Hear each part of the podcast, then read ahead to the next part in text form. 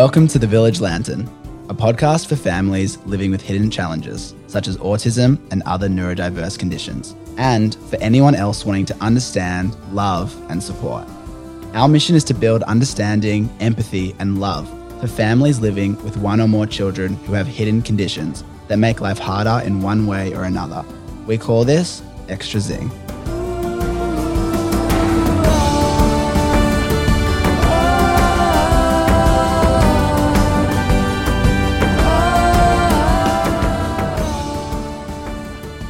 There's a beautiful way of describing autism, which is called always unique, totally interesting. Some people call it totally intelligent, and sometimes mysterious. And I think that's a beautiful way of describing autism. Episode 3 Expert Insight. How is ASD or autism spectrum disorder diagnosed in the medical world, and how does it impact individuals? Dr. Annie Moulden, OAM, is an expert in child development and neurodiverse conditions such as ASD, ADHD, and anxiety, as well as a number of other clinical paediatric conditions. Annie has worked with kids and their families for almost 25 years, and in this conversation, she explains ASD and how it affects kids as they grow up. Annie also shares positive stories and examples of how parenting can be adjusted to support kids to thrive.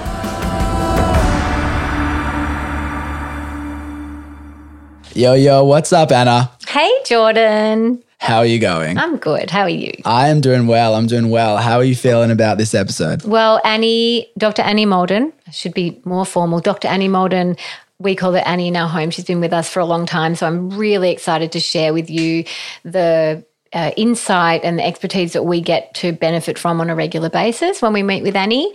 But also, why don't you tell them a little bit about how the interview rolled? Look, yeah, it's uh I called this episode the resilience episode and Anna said, "Oh, yeah, like I totally get that. You know, it really was amazing. They were chatting about the strength and perseverance of, you know, young children with special needs. And I said, yeah, that, but also the resilience that we had with our sound quality. So in this episode, we had a bit of a kerfuffle uh, before we started recording. So we ended up just passing one handheld mic around the room mm. between us. Mm. In the clinical rooms. In the clinical rooms. It was, uh, look, we showed up to a very professional setting and almost embarrassed ourselves with our tech issues, but we overcame it and here we are today. I wonder if the listeners will even notice. Yeah, well, it probably didn't help me drawing absolute attention to it right at the start. we, we hope you enjoy and looking forward to hearing if you have any feedback and questions on what we discuss. Let us know what you think. Welcome, Dr. Annie Moulden, to our podcast. Jordan and I are really excited. We've been talking about how getting experts to be able to explain the hidden conditions that we both have experienced with in different ways from an expert who can really help us understand what's going on and what's been happening in the history of medicine around this. It's very exciting. So, thank you for joining us today. And um, we've decided, and, and you've been very generous to offer to come back. So, today we're just going to talk about autism in kids and get you to explain a little bit from a medical perspective what does it mean so that we can build a better understanding and awareness. So, Annie, just to kick off, could you please explain what is autism spectrum disorder or ASD? Um, so, autism spectrum disorder, I guess, can be countenanced in terms of the technicalities of the diagnosis, and we'll go through that in a minute. Um, or it can we can talk more about what ASD really means, I guess, in terms of um, its implications. So, from a technical point of view, uh, autism does come under a what we call a DSM 5 classification, and that is for many psychiatric conditions, and that's uh, an issue of contention for a number of us. Um, there's a a beautiful way of describing autism, which is called always unique, totally interesting. Some people call it totally intelligent, and sometimes mysterious. And I think that's a beautiful way of describing autism. So, always unique, totally interesting, sometimes mysterious. I love that. It's beautiful, isn't it? It's beautiful. So, that would be nice if that was the criteria for diagnosing it. However, there are set criteria, and, and, and it clearly is very important because the diagnosis, as with all diagnoses, needs to be correct. You don't want to have a diagnosis of ASD if someone doesn't meet criteria. So the first is that there are deficits or difficulties with social communication, and that manifests itself. Ex, it's the various variation in how kids with ASD present in their social communication difficulties is enormous. And I think there's always been a saying if you've met a child with ASD, you've met one child with ASD. And children with ASD have a pattern of personality traits that are consistent, but they have their own personality, which is completely unique. That must be so hard in some way. Is it hard to diagnose because it's so varied, or does it well, become, think, does it, as you do it over time, you start to see patterns? That's right. And that's why the criteria are so important because the social communication deficits, and they have to impair functioning. Um, and so having those clear, clear, clear criteria that you have to actually meet to be able to say this meets the criteria for a social communication deficit that is impairing functioning. And then the other half of the criteria is around restricted interests and repetitive behaviours. And they can sometimes be quite difficult to tease out, especially for parents, because when you're parenting a child, if they have a restricted interest or a repetitive behaviour or a ritual, you may not notice it because it's just there and may well have always been there. Especially if you're parenting for the first time. That's what I found. I mean, our second child, as you know, Millie, is um, has a diagnosis of ASD.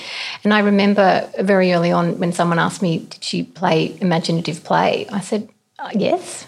Uh, I, don't, I don't know. As a, I was a second parent, and even then, I couldn't pick up anything specifically different. Yeah, exactly. And I think when the formal diagnosis is done, so the diagnostic assessment, what we would say is gold standard, is that it includes a paediatric assessment from a developmental and a health point of view, a psychological assessment, and um, a speech and language assessment. And that, that it is important to have all three inputs because they identify different areas of difficulty. Is it required um, that's a bone of contention. In fact, there are different requirements in different states. That, that's very clear in Victoria that the gold standard is for those to have all three done. Um, I think there are times when people do both a paediatric assessment and a psychological assessment, and there is a collective agreement with the family that, in fact, there is enough clarity and um, they may well already be engaged with a speech therapist by the time the diagnosis is made. So sometimes the decision's made is not not to do a formal speech and language assessment if there's already a speech therapist involved. And is are there limitations that you see with the current form of diagnosis or controversy surrounding these these differences between the states? What you believe? Uh, given that I only work in Victoria, I think um, I don't really see that. There are a number of national forums, and it's clear that there are some situations where, in fact, the diagnosis is made um, just by by one member of the team. I think that where the diagnosis is clear cut, where where there aren't any difficulties in terms of saying does this meet criteria or not, then I then that's probably not so much, so much of a challenge. Um, I, although it does worry me that children might get diagnosed who actually that isn't the appropriate diagnosis, um, because I think the important thing about ASD is once you make the diagnosis, it's very important to explain to parents that this is I, I actually, and Anna knows this because we've talked about it, this is a, for me, a lifelong personality type. I know it's called a disorder, and that's okay. But for me, it's a, it's a set of personality traits. And they will change with age and they will change with developmental capacity, but they won't go away. And if we think about our own personality types, that's exactly what happens to all of us is as we get older and as we mature and experience things, those personality traits might change, um, be modified. But in fact, autism is a lifelong condition of a constellation of personality traits. And so it's really important that the diagnosis is correct. When we spoke to Deirdre, she explained to us that the cognitive behaviour therapy has been shifting to accommodate gender because up until now it's understood that a lot of the criteria, or at least the cognitive behavioural approaches, have been based on boys with autism. Has the same thing happened with the diagnostic criteria? Has it been upgraded or reviewed to factor in the differences of gender? Well, it's really interesting you say that because I think that there are two very key aspects to um, ASD. One, of course, is that it is a very, very broad spectrum, running from, as I've always said to you, normal in inverted commas, define normal. So neurotypical is, I guess, the word that's used. I'm not, a fan of it. Um, then there are, without doubt, um, a good number of people in our um, communities who have a number of autistic traits, if you like, but that they don't meet full criteria. So that used to be called pervasive developmental disorder. That's not used anymore. But there's no doubt, and we all know lots of people who've got some autistic traits. I wonder whether we all have one or two. I think, um, as you know, one of my children has ADHD, one has ASD plus ADHD, and my third has, I think, has absolutely got some autistic traits, Yeah. but, but not. I don't think there's enough. Exactly. And I think so it is a spectrum from neurotypical through to some people who have some autistic traits to children with mild ASD, clearly meet criteria, but the degree of impairment that they have is considered mild. And then, of course, it progresses to moderate and, and more severe. And what we're talking about, I think it's important we highlight that we are just talking about the ASD today because, in fact, some children with ASD have other comorbidities or co-diagnoses such as an intellectual disability. And it's important to remember that those two things live together, but ASD in of itself um, is not an intellectual disability. And how has diagnosis changed over time from what it was initially to how it's progressed to what it is today? Yeah, I mean, I think there's some really interesting reading, and I, one of the things I always encourage parents to do soon after the diagnosis, and obviously every parent takes this diagnosis in a very different way. Anna and I have talked about that, um, and that depends very much on the timing, so where people are in are at in their journey. So if it comes out of left centre and it's not something people see coming, it's much more difficult than people who've been coming to it for a long period of time and it's almost a relief. And they say, okay, now we know what it is. We've got a framework. Now we can move forward. So I think in terms of once the diagnosis is made, and I think we'll, we will talk about that because I actually think it's a really critical part of the journey. But one of the things I always ask parents, suggest, uh, not ask, suggest to parents that they do is read Tony Attwood's book. Um, it's actually called A Complete Guide to Asperger's, which is interesting because in the DSM 5 criteria, Asperger's has been removed. And that's a bit of a bone of contention for some of us. It is for me. Um, it's probably not politically correct to say that. But anyway, um, so. People are still using. I mean, people in, insist on still using it. Well, so- prior to the change from DSM 4 to DSM 5, you know, my teenage patients who had a diagnosis of Asperger's because they clearly met criteria, you know, jokingly say to me, "So, so my personality doesn't exist anymore," type thing. Can you quickly explain the DSM model and the different tiers or levels of that? Yeah, so this is from the American Psychiatry Association, and the DSM criteria have been around for a long time to try and, I guess, provide reliable constructs for making all sorts of mental health diagnoses. And you can look up the DSM 5 criteria for a diagnosis of ASD, but also, say, for generalised anxiety disorder or ADHD. And they they are very clear criteria, and I think they are extremely useful. As it, as I said, that little slight challenge we had with the DSM 5 dropping the word Asperger's and calling all of these children autism spectrum disorders.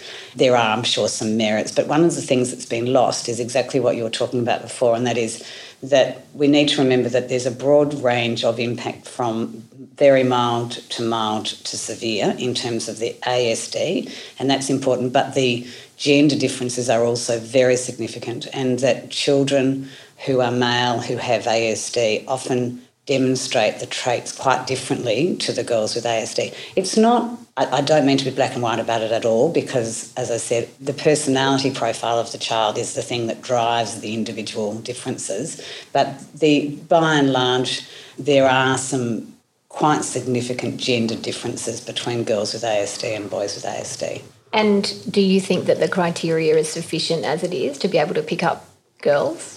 I think girls who are mild in terms of their traits and who have a personality type that is not difficult or challenging.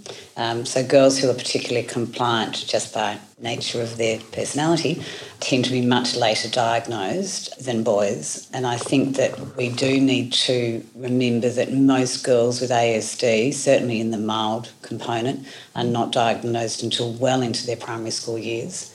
And it often means they have a history of many years of really unsatisfactory engagement either at school, socially, sporting networks, and that's just so sad because that that imprints them for this feeling of being different but but feeling of actually of failing in terms of their social interactions. So I think the earlier the diagnosis is made, the more appropriate the expectations can be. I often say to families, you know, we've got stairs in the practice here, as you know, I'm not going to ask someone with a plaster on his leg to walk upstairs. I wouldn't do it, wouldn't expect it. So we need the, the importance of an early diagnosis is so that we can actually then ask ask what is reasonable of somebody. And uh, so that expecting children with ASD to be able to do things that neurotypical kids can do without difficulty is is naive, and that's what we need to move towards. And it's so, um, from a psychological perspective, once you have set those beliefs about yourself, they're very hard to unpick. Absolutely. Yeah. I mean, I think that again, there are lots of theories, but you know, many people would say that our core set of self belief is pretty much set in stone by seven. Um, so that if you're not diagnosed until after seven and you've had uh, really challenging experiences at kindergarten and in, in, your early years of primary school, it can be very, very difficult and take a long time to unpack that. That's what's happened with our Millie. Mm. She, I mean, as you know, was diagnosed at the end of prep and I always knew there was something, but I knew nothing about autism, so I couldn't have possibly um, guessed that that's what it would have been. So I think I was actually a combination of what you just described in some way relieved because I knew there was something, but also really shocked mm. and quite honestly devastated because I, um, one, I didn't understand what it, I didn't understand what it meant, but I knew it was lifelong, and I knew that life was going to. It already was hard for her, and it was going to continue to be hard. Yeah, and I think that's so true that that's exactly what most parents tell me that they feel is that initially it's like, this is going to be so hard, but they come with time, as you have, to actually realise that totally unique, yes, mysterious, absolutely, but interesting and intelligent and fabulous, totally. And so I think that it's really important to, to go through that journey. We talked before, and I got sidetracked because I do that all the time, about Tony Attwood's book. But one of the things that I always suggest to parents is that um, that they actually get this book because it's called The Complete Path to Asperger's Syndrome and it's been edited a number of times over and it really is a textbook and it's and I pull it out and I show it in hard copy to parents. Just so the listeners know Annie did just pull it out just to show us as she was saying that. Sorry. And and I pull it out and I say to them, look, you know, this is a really hard read, but it's a really important read because to my mind, it is still one of the very best books that you can start your learning journey on as a parent. With, I usually suggest, as Anna will tell you, getting little the little mini post-it notes, and as you read a page that goes, "Oh, you know, that's that's so relevant." Put a sticky note on it because not every page in the book will be relevant for you. Many of the pages actually won't be, um, because in fact what is relevant for your particular child um, will only be a part of that. And I, I, I mean, I have so many books now. I love a, I love a book. I'm not going to say that I've read them all, but I've definitely like skipped to the bits that I think are helpful to me. But I did find that hard initially picking up the book, and and so much of it didn't apply. That it, it's it, it's really important to hand it over with that instruction. I think otherwise you think, well, this isn't my child. Correct. Yeah, and I think especially when you're new to the diagnosis, you actually want to ring, read things that say that it's not. Um, so I think it's important to say that there is only some of this book that will be really ring true, but put the post-it note there because you'll be able to then come back to it.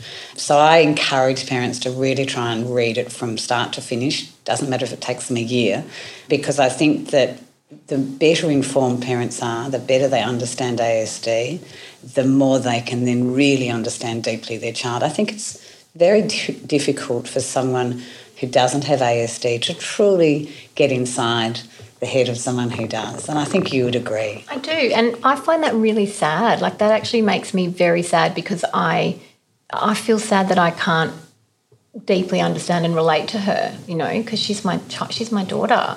So I do. I try very hard, and I mean, I can. I'm always learning, but I, that is still sad for me. Yeah, and I think it's critical in terms of managing um, behaviour. But I think that you know one of the typical parts of any presentation of a child I see with ASD is that they always have a history of in inverted commas tantrums, which we call meltdowns, and um, so they're seen as being a bad behaviour because they are awful to watch and they're often quite destructive of walls and furniture and people. Um, and it's it is a, the tantrums aren't awful, but in fact, if you actually take the step back to say what is happening inside to, for them to actually make them manifest that behaviour, and in fact, it's horrible, gut wrenching, physically ailing anxiety that usually drives it. I can relate to that bit. Mm. I had tantrums, and I, as you know, I have ADHD. I didn't know. My parents didn't know. They just saw me as a hyperactive child, which I think is what they called it back then in the 70s and 80s.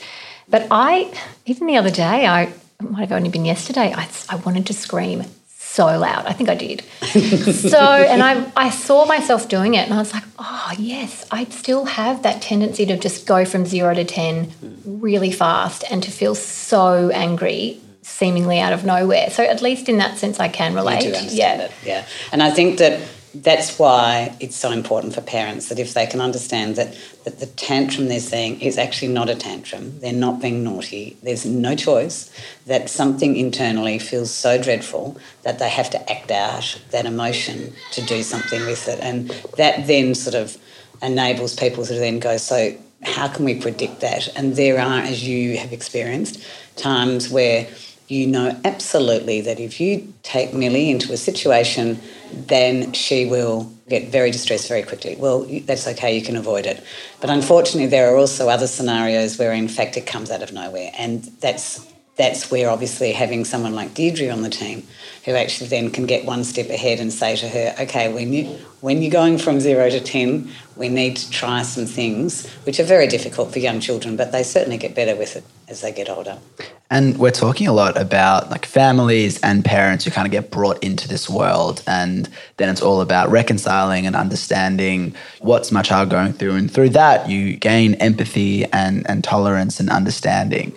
But we were talking earlier about, you know, with a late diagnosis, even though that's not actually relevant here, but, you know, in the play yard, and in the schoolyard, and neurotypical kids and neurotypical families not really having that, that empathy. And then there exists this sort of the families that are in the community get it and the families that aren't in the community don't get it and then on the playground most kids don't get it because their parents aren't getting it uh, i'm assuming you're not going to, to recommend that just everyone reads you know a guide to, to asperger's but what are things to at least bring it a little bit closer that the kid in the play yard and their parents just aren't completely ignorant until it's brought into their family sure. via you know a diagnosis or something like that yeah well i think one of the things that anna and i were talking about last week is that you know, the diagnosis of ASD is increasing. And there are, and there will always be some debates about is that better recognition? And I'm, I'm sure there were people that I knew when I was growing up that had ASD that didn't get a diagnosis. So I think part of it is that people are being diagnosed more. But what that has resulted in is that, in fact, that there is now much more open discussion about ASD. There is probably a child with ASD at least in every year level of every public school, if not in every class. And so the more that people are talking about it, the greater awareness there is. There's no doubt that in the educational setting, I've been practicing for 25 years and the knowledge of teachers 25 years ago and the knowledge of teachers today um, about ASD is just so it's, it's extraordinary the, the progress that's been made with lots and lots of professional development for teachers. It still varies, um, and I think most parents would still say that there are some teachers who really deeply understand their child with ASD, often if they have a child of their own with ASD, and that other teachers still don't really understand it. How that's translated is that now most schools have got policies about supporting children with ASD, and that from a very early age they're starting to have conversations now with the primary school age children about you know these sorts of conditions ASD ADHD and so forth trying to move past exactly that sort of that that lack of awareness and that lack of knowledge that you've talked about I was I was so heartened to see the media coverage last week uh, of the beautiful teenage boy who was lost in really quite extraordinary cold conditions. But I thought, and, and I'm only going on what I heard obviously on the media, but I mean, the fact that people in the, that community were cooking barbecues with the windows open so that he could smell that because his mother had said he loves the smell of a barbecue. They were playing Thomas the Tank Engine because that's his favourite music. And the helicopters were being, you know, advised not to go too low because he was so noise sensitive. You know, what was beautiful was that not only was the mum sharing that, and that is really important information, but that everyone took it to heart. Everyone actually deeply understood that the noise was going to upset him. And and I just think that we've come such a long way as a community so that there is that understanding in the community that for this little boy, noise was going to be really frightening. And that's a wonderful thing. It's so beautiful. That story is really heartening. One of the things that I struggle with, I suppose, is still this. So that boy, if you didn't if you didn't know, you you wouldn't be able to tell by looking at him. But when it was explained that he was nonverbal, and that, that was mentioned every time that it he was, nonverbal, which I thought was interesting. I, I think that that evokes a lot of empathy in, in people because they think, oh, that must be so hard, and you know, the poor family and the you know, not with pity but with love. But when your child is verbal and when your child looks and behaves at the outset like everyone else, I don't know that we quite get that love yet. It's not uh, no, quite I there. no, I think you're absolutely right. I think we've still got a long way to go. It's interesting that one of my, a long time ago, one of the mothers of uh, one of my patients said to me, Have you noticed that all your children with ASD are really striking looking, really beautiful children? And I said, You know, I have noticed that. And she said, Well, I have a theory. And I said, What is it? And she said, Well, I think they are deliberately beautiful. I think it's part of the ASD because it means when we first set eyes on them, we just love them even that little bit more. And it's a very interesting trait. And in fact, I have to say that the many children I look after with ASD, they are a very strikingly attractive group of children. I don't know, have you have you heard that before? I, I have heard it. I think we've even you, talked you about it. You certainly have that case. I, I'm, well, I like She's very beautiful. my husband is very handsome. um, but I, I, think that I, I think that nature knows what it's doing. Mm, it's I actually really agree. I mean, we know that baby animals are really gorgeous, right? Because everyone else is less inclined to step on them or hurt them. I do. I really think there's something in there, and that is such a mystery, isn't it? I mean, that to your is. point about mystery, um, and also, I think that's fair.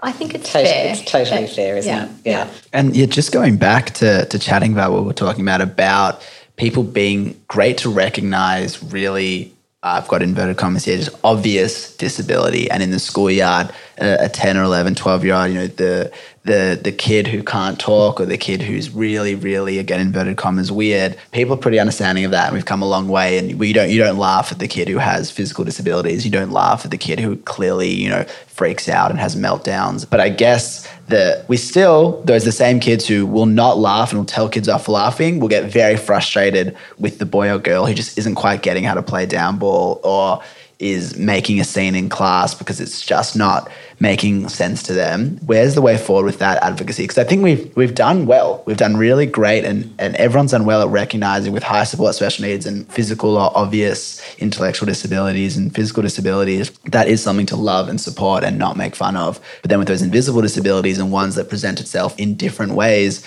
there's still a lot of judgment then, and and not a lot of patience at all uh, for those kids who are just. Uh, a little bit maybe difficult. Where's the way forward for for that? Because I think that's it's it's a lot harder to explain because it's not just physical or it's not just you know high support and obvious. It's really a lot more of empathy that needs to be invoked. Yeah, I think that's true. I mentioned before that I think the professional development for teaching staff has really um, increased very significantly, but it's still patchy. I think you're right. We have a long way to go as a community, and that's where these sorts of things that you're doing are just so important because what we need to do is take it out of the consulting room and bring it into people's homes so that you know parents can talk to their children about these hidden disabilities. As you say, the children who've got mild ASD have really got still quite significant impairments and their social communication is inevitably challenged, otherwise they don't have the diagnosis. So they need a lot of support with that and they need a lot of compassion. And that's what we have to try and drive is, is helping people be compassionate and say, um, there's a beautiful story in the start of Tony Attwood's book, um, which is which he says is fictitious, but it's about a mum whose daughter was having a birthday party and she decides she wants to invite this new boy who's come to school.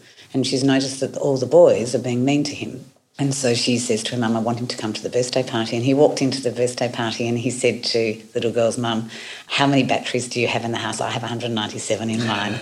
and the mum said, that, anyway, as the story goes on, and then she said he went outside to play with the girls. And as he walked outside, someone tripped him up and they all started laughing.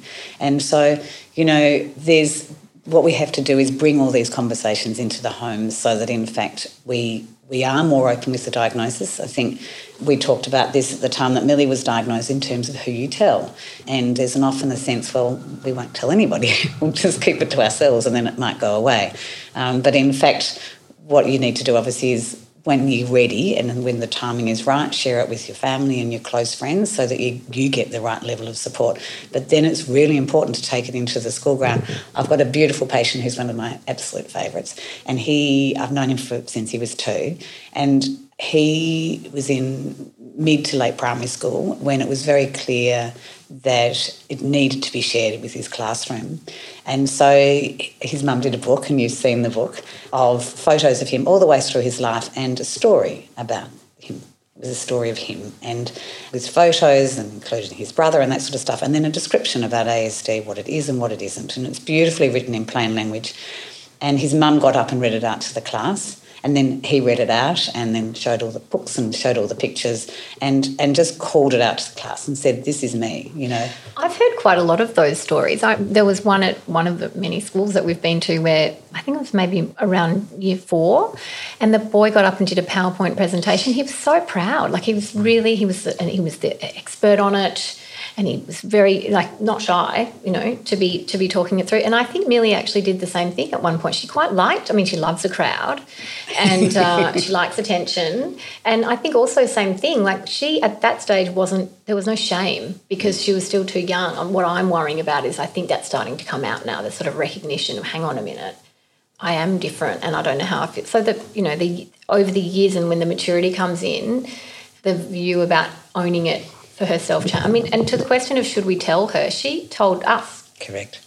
And we, have had that interesting conversation yeah. about the diagnosis because often at the time diagnosis, parents ask, so when do we tell him her? And depending a bit on whereabouts everyone is on the journey, and it is very much a journey, and it's such an individual one, isn't it, Anna? And so I think that it's important to say that actually it's very important at some point that the diagnosis is shared, but almost exclusively, I find that actually by the time parents get round to having the diagnosis conversation, as they often say, the child says, yeah, yeah, yeah. And they've known it months, months, years. I mean, children now are on the internet from a very young age. Well, Millie goes around diagnosing others.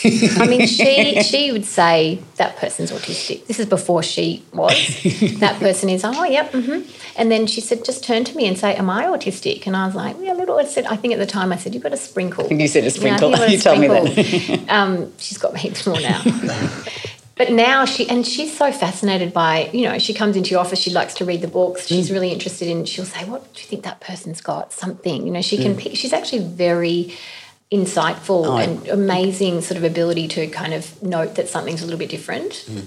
And I mean, very compassionate, not only obviously of ASD, but also of, of many other things. And um, I think that that diagnosis conversation is important because fundamentally knowing your personality type at the age of seven or eight or nine, I mean, what an incredible asset. I mean, I don't think I've worked my own personality type out, but I think that to know deep, to try and deeply understand your own personality and the things that you can do well and the things that trigger you to, to, be distressed. And understanding that from an early age is really important. And then for those children that do have the confidence to share it with their peers, that's how we're going to educate. You know, and coming back to your question, I keep digressing away from your question. Sorry, that's pardon me. Uh, but I think that, um, you know, that's how we're going to educate the community is by actually really opening this up so that people understand. As you say, it's very easy for children with physical disability. Everyone can see the disability. This is very hidden, even more so, as we said, because these children do not have any physical disabilities. And as we talked about, they're often very, very charming, beautiful, gorgeous children, which they are.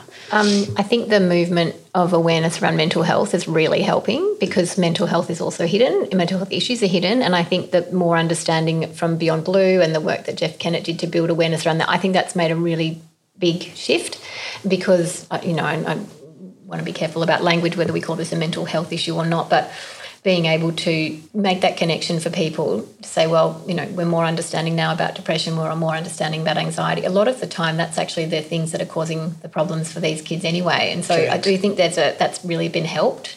But I mean, also because there's more diagnoses. I mean, Millie goes up to kids now and says, "I've got autism. What have you got?" Mm. And often they have something.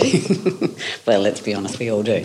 Um, I think that's I think that's true, and I think it's very healthy, and I think that we need to aim that's where we need to aim to be to be having much more open conversations about this. I think coming back to your point then is that mental illness mental health issue i think it, it is stigmatizing but it's also important that at the moment wherever we are at 2020, this is considered a, a, mental health diagnosis. But I think what's important now is that, in fact, we're trying to continue to destigmatise whether you have a mental health diagnosis, a physical health diagnosis, or whatever. That in fact, that's just it's just a diagnosis, and it's and what's so important about getting the diagnosis right is that, you know, I always say to parents, if a child comes to see me with a cough, if the cough is due to pneumonia, the treatment's quite different to if the cough is due to asthma. And it's the same thing here. So anxiety is a good example because that's when we first met. Um, was is that many children now are presenting in quite you know, young children now presenting with crippling anxiety at the ages of five, six, and seven.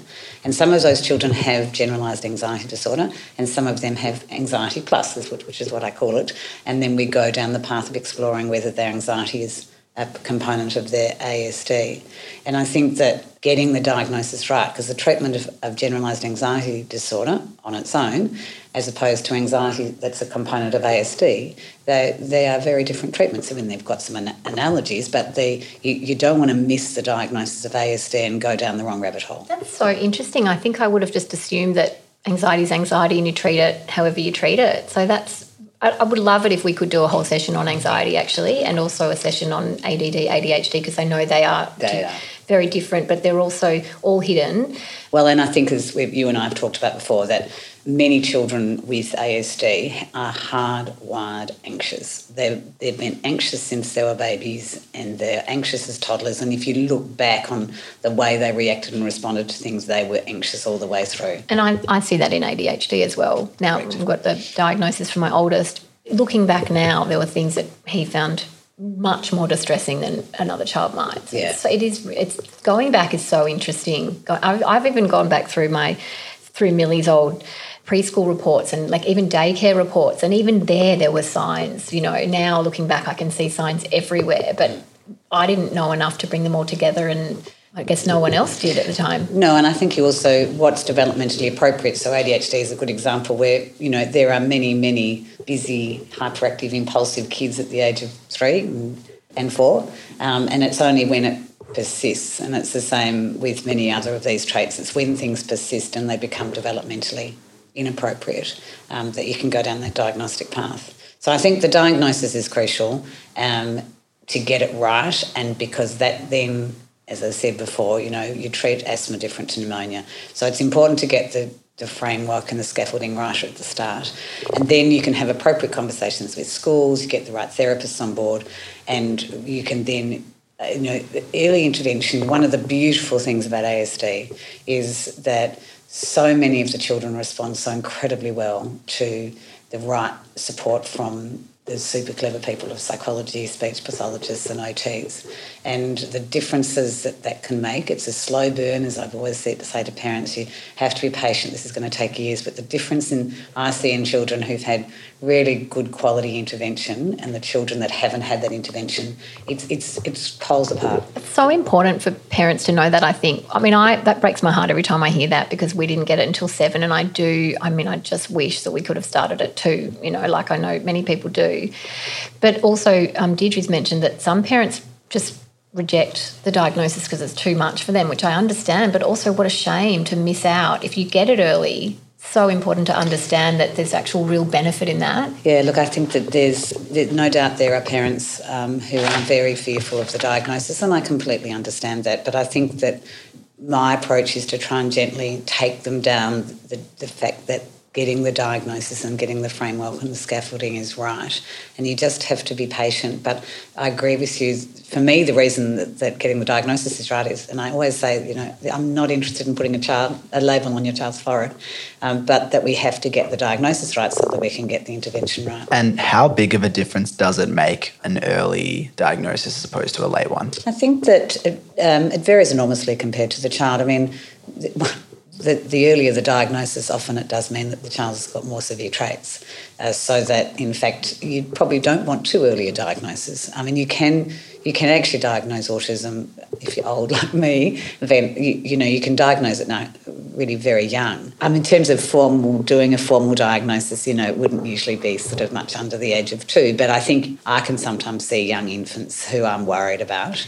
Our paediatrician was worried about Millie when she was born. Yeah. Because she was small and she was floppy and I didn't know why he was asking those extra questions. He mm. sent us off to a neurologist at one point and to an endocrinologist at one point, and I was like, "What? Why?" And he he wouldn't tell me what he suspected. And now I'm frustrated. A, well, now I mean, I, often it would just be a hunch, and I, you don't want to go down, as I said, don't want to go down the rabbit hole it's, too early. It's interesting. I, I have someone uh, close to me uh, who has a, a young a young child who's just one, and they've said that they think that she she might have autism, and that's a that's a bold thing to say because it's that's they don't know. Like at one yeah. year old, like that's an early chance to say, and and that's a big thing for the family to be grappling with now because everyone knows it, once you say we think, then then then you've told them. Like then even if you come back and say whatever it is, once you've even a professional's given a hunch, you know that change. So it's a big a big responsibility, and to be saying it that early, it's uh it's interesting to be able to first of all get a strong hunch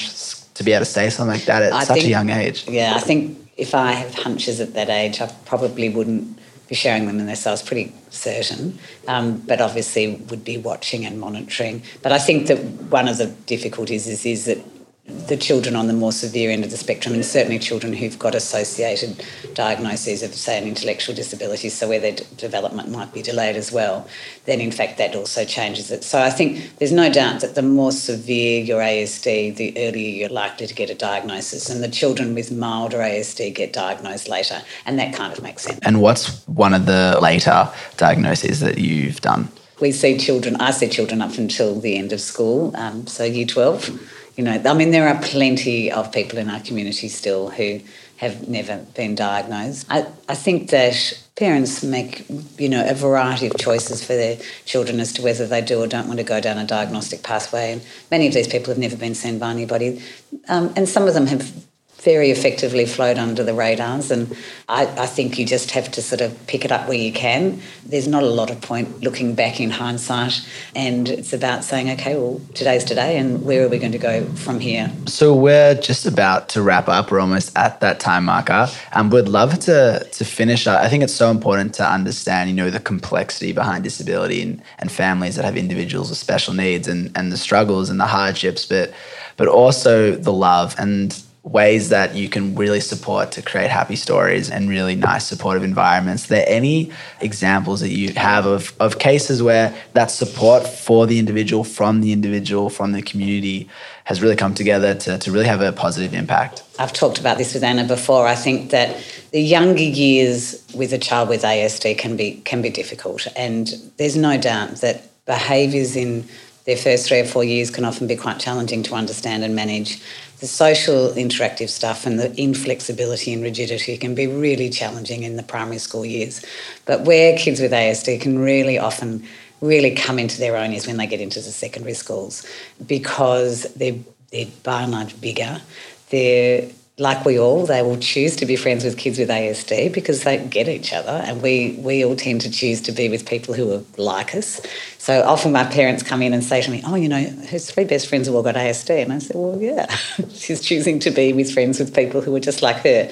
So I think that there's a bigger hood, if you like, so much more likely to meet like-minded people.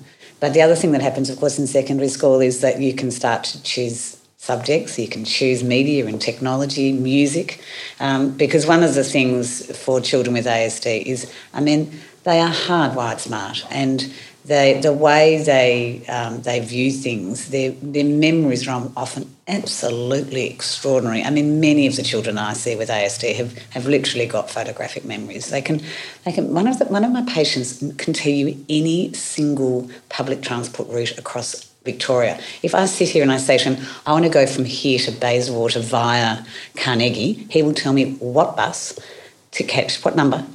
I mean, it, it's extraordinary. So the the talents that these kids have are amazing, and it's about finding them. So they might be technological, often involving memory. One of my patients has the most extraordinary football stats. He, at the age of five, he could tell me the dates of birth of all the AFL footballers. Millie's I mean, on that route. I've got Millie up for like a to be a, like a statistician or a, Yeah. a commentator on the footy. She's It's so she knows amazing. all about I, it. I, I'm not. ki- I'm not kidding you. He would say to me, "You know, the date of birth of every AFL And I, footballer." I, He I can barely five. remember my best friends. It's incredible. So it's about discovering. So once you can get on top of the emotional challenges and some of those things that really do drive some of the challenges in the younger years, they they often have incredible musical talent. I had one patient who went off to Blackburn High, which is a notoriously supportive school, and um, they have a very strong music thing. And she had learnt recorder in her grade six, I think. She started trumpet in year seven. She was with the junior MSO by like year nine on trumpet. She'd been playing it for two years. Like there's so these kids do have really quite extraordinary talents, and it's about getting to the point where you can actually enjoy their uniqueness and find those talents and support them in a way that they understand, and, I then you get your gold. In this era, with such short attention spans to things, our kids who spend so much time doing what they love, they're actually really being able to master whatever it is that they love because of that commitment and focus. And that's actually going to set them apart down the track. And you know, we talk about the fact that a lot of them are, are a bit inattentive and, and a bit hyperactive, and they may even have full blown ADHD. But I think that um, when you find something that they're good at, they will sit for hours and hours and hours and hours. You know, making Legos of, of a 18 to 20 year old or 18 to adult. You know, at the age of eight, and they just sit there and just put it together seamlessly. So, I think it's really important for people to understand that yes, there are challenges, but in fact, so so many of these kids have really, really um, quite remarkable talents, and it's about finding them. And it's not about finding a talent for the sake of it. It's about finding something that they can they can be proud of, that they can feel successful at, because they've often experienced a lot of um, of challenging failures. I think we'd have to be honest to say, especially socially. So I think it's really important that they get to experience that sort of success and that pride in what they can achieve. Well, thank you so much for today. It has been really great to chat and and awesome just to explore some of these awesome concepts. Um, so really appreciate the time and, and looking forward to exploring some more further and, and having a chat again. Thank you so much, Annie. My Great pleasure. to speak.